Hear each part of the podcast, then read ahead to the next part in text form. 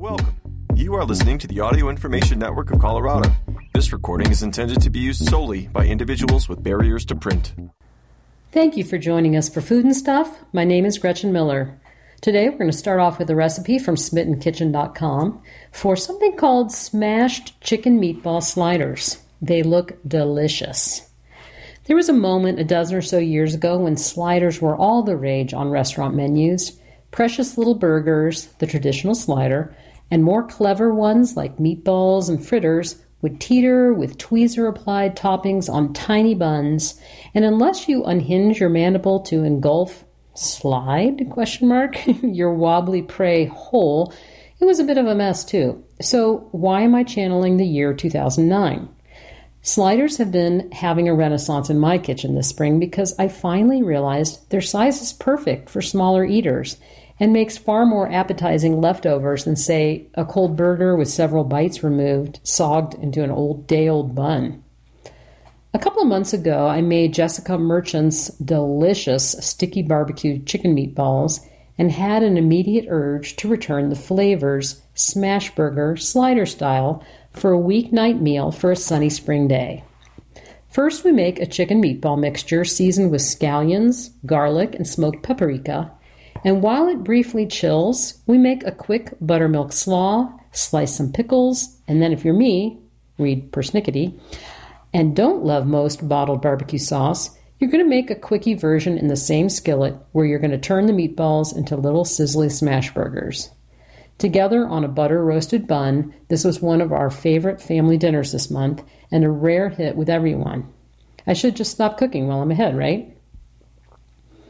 So, Smitten Kitchen Keepers, my recipe book, is six months old today. I just noticed the date. Cannot simply wrap my head around the fact that the book included a tour with 32 events in 22 metropolitan areas, a book that so many of you are still tagging me in photos of dishes that you're cooking from daily. It's only been around for six months. I'm, I'm thrilled that this warmer weather means you might be able to cook some of my summery favorites in the book, like zucchini cornbread and tomato butter, snow peas with pecorino and walnuts, cucumber salad with garlicky dill yogurt, clam chowder with bacon croutons, zucchini and pesto lasagna, and crispy chili garlic butter shrimp, raspberry crostata, strawberry summer stack cake, that's my birthday cake next month, and blondie chipwiches, which are in my freezer right now. I hope you love them as much as we do. But for now, here's the recipe for smashed chicken meatball sliders. This serves about eight, it takes one hour, and the source is Smitten Kitchen with flavors inspired by Jessica Merchant's sticky barbecue chicken meatballs.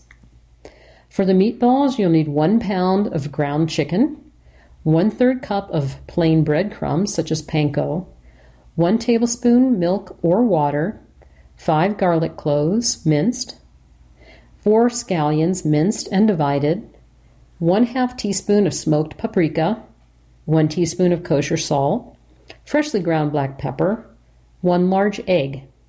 For the slaw, you'll need a third cup of buttermilk, well shaken, one third cup mayonnaise or plain yogurt, 2 tablespoons of cider vinegar, 1 half tablespoon of granulated sugar, 2 to 3 cups of thinly sliced or diced cabbage, any variety, and salt and freshly ground black pepper. For the assembly, uh, butter to toast buns and oil to cook the meatballs. You also need slider buns such as potato or Hawaiian rolls, barbecue sauce, bottled or from the quickie recipe below, and thinly sliced pickles. First, you're going to prepare the meatballs.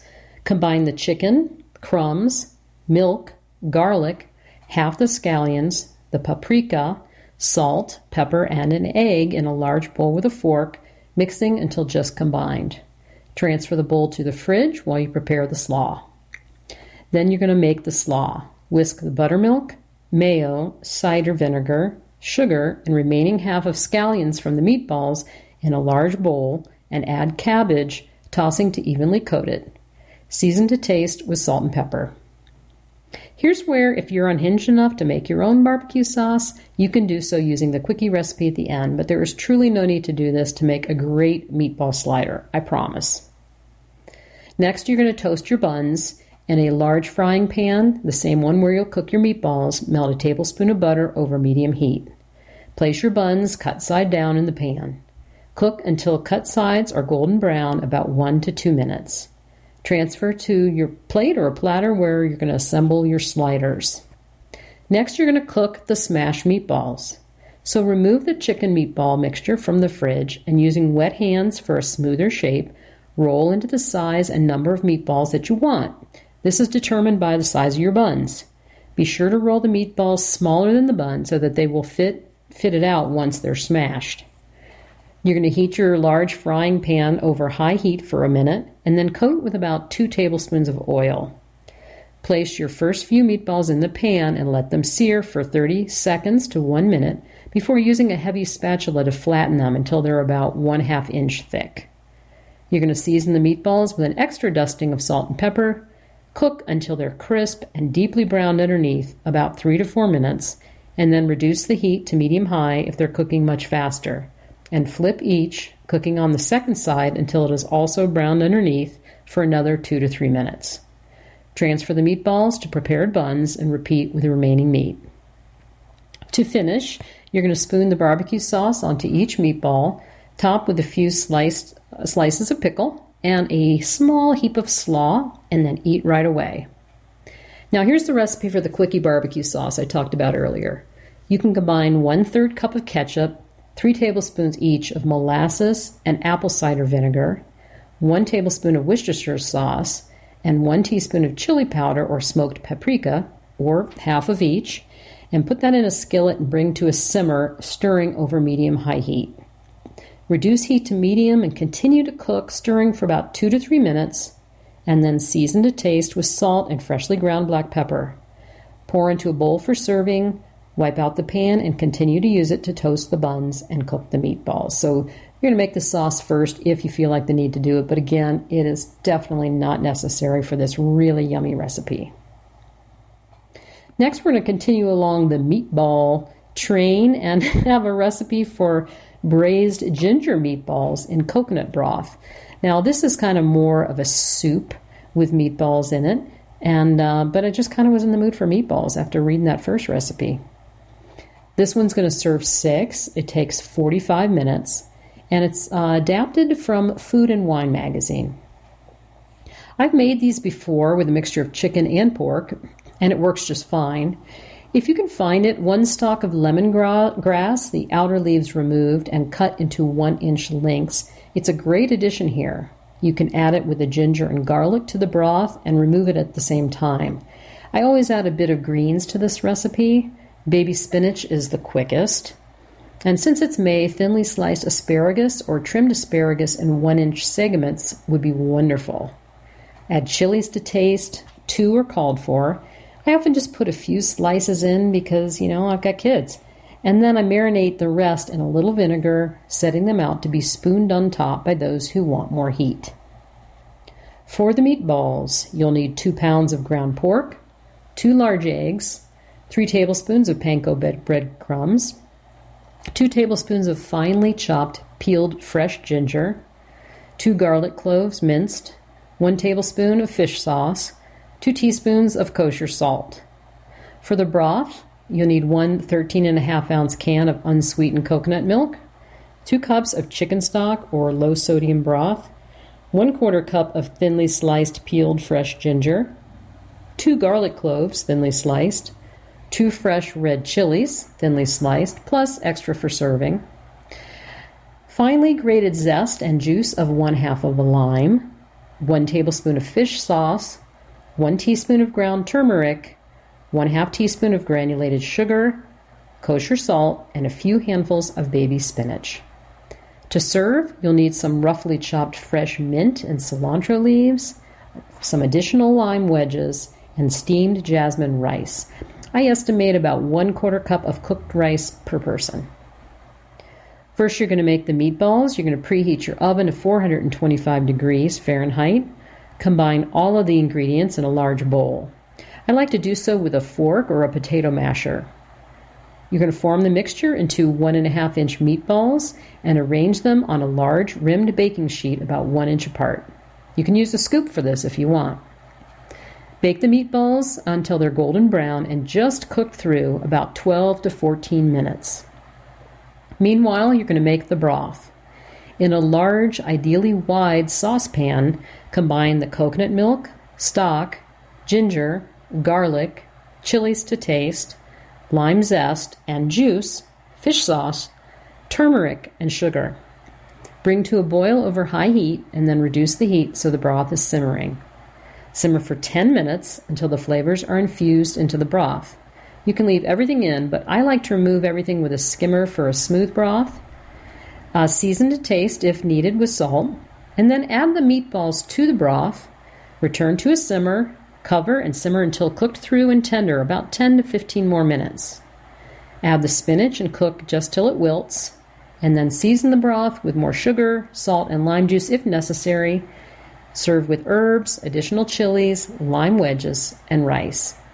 As far as doing ahead, the uncooked meatballs can be refrigerated on a baking sheet for up to one day.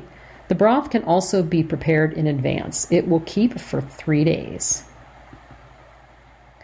Next recipe is for sweet potato salad with pepitas. So, this is a pepita dressing, actually.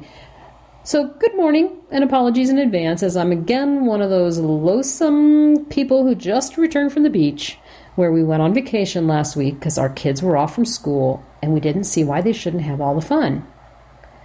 Around me were turquoise waves glittering with sunlight, lapping gently at the silky white sanded shore, and there were no children having tantrums or whining because this was a magical place and at some of those some of those things are true.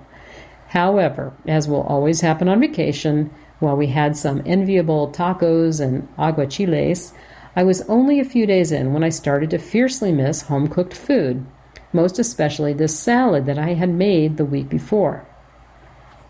Listen, sometimes I challenge myself to run distances further than I wish to. Well, that would be really any day, but Sometimes I challenge myself to go to bed a decent hour for a week and see if that makes me a nicer person. Shockingly, it really does. And sometimes I challenge myself to do things like this, which is to take something I'm pretty sure I don't like, which is sweet potato salads, and create one that I would. Creamy dressings and or any parallels to summer cookout potato salads were rejected, so were cubes, I wanted it warm or room temperature, and I liked the idea of using some southwesternish flavors, but not to the point that it basically tasted like these sweet potato tacos in salad form. And there's a link at smittenkitchen.com. And I wanted crunch, interest, and acidity without having a bunch of extra hurdles to get them. The results surprised me. I'd expected at most to make it once or twice to iron the kinks out of the recipe. I thought the kids might like it, but I hadn't expected to be sitting by the beach in Mexico, kind of wishing someone would bring me some a full week later. So here's a few more details. I cut the potatoes into one quarter inch half moons so they were leafy but not so thin that they'd fall apart. While they roast in the oven, you do a few simple things. You drain and rinse a can of black beans, chop some scallions and cilantro. You have a couple of limes and an avocado, and then we're going to make a warm but deconstructed dressing. I love using pepitas, but they can be a little flat tasting from the container, whether raw or already toasted. Warming them in olive oil gets them extra crisp and perfumes the oil with a deeply nutty flavor. Add some chili flakes for heat, and then when the potatoes are ready, we're going to scatter everything on in layers, building the salad right on that sheet pan, because why dirty another dish? You're going to finish it with salt, pepper, and lime juice and scoop it right into your plate. I'd intended to add some cotija for a salty kick, but was too busy eating it as is to get it out of the fridge, meaning that it's also vegan. And while I'd also intended this to be a warm salad, I found the leftovers spectacular from the fridge, so no need to reheat them. I hope you love it as much as I did. Here's the recipe sweet potato salad with warm pepita dressing. This serves four, takes 60 minutes. Source Smitten Kitchen. I looked for longer, thinner sweet potatoes here so that the slices weren't too big. If you'd like more heat, paper thin slices of a hot pepper, such as a jalapeno or a serrano, would be a great addition here.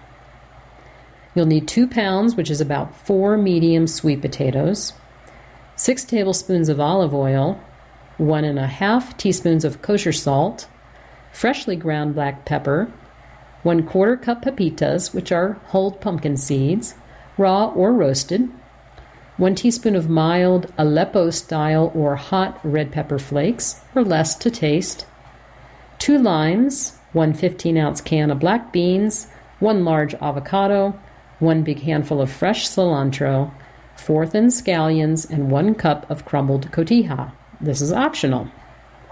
You're going to heat the oven to 400 degrees Fahrenheit. Cut the potatoes in half lengthwise and then into one quarter inch half moon slices. Coat a large baking sheet with one tablespoon of the olive oil. Scatter the sweet potatoes over and toss them with another one to two tablespoons of olive oil, one and a half teaspoons of kosher salt, and many grinds of black pepper. Spread them evenly in the pan. They won't fit in a single layer at this point, and that's fine as they shrink as they roast. You're going to roast them for 20 minutes until brown underneath, and then flip the potatoes and roast another 15 minutes until all of the pieces are tender and have brown spots. So while the potatoes roast, you're going to combine the pepitas with 3 tablespoons olive oil in a small skillet and warm them over medium heat. Let the pepitas sizzle in the oil for about one to two minutes. But keep a close eye on them. Raw ones may be able to handle more time, but already toasted ones will need less to get one shade darker. Remove them from the heat and season with salt to taste plus red pepper flakes and set aside until the potatoes are ready. Drain and rinse your black beans, halve the avocado and remove the pit. Leave the halves in their skin and cut avocado into thin slices, not cutting through the skin. Roughly chop the cilantro and then thinly slice the scallions, white and green, and have your limes cutting one further into wedges. Squeeze one lime wedge over the avocado to keep it from browning. When the potatoes are ready, immediately spoon the pepitas and oil over the potatoes and squeeze the juice of your lime halves over that. Scatter the tray with black beans. Use a spoon to remove avocado slices in sections and then fan them out over the tray. Sprinkle the pan with cilantro and scallions plus cotija if you're using it. Uh, and of course, the recipe will no longer be vegan at that point. But Then you season well with additional salt and pepper. Scoop sections of the potatoes and their toppings onto plates and serve with an extra lime wedge and eat right away. The leftovers keep nicely for a few days in the fridge, and I did not rewarm them, and they were yummy. Our next recipe is a dessert for swirled berry yogurt popsicles. This is adapted just barely from Fany Gerson's Paletas.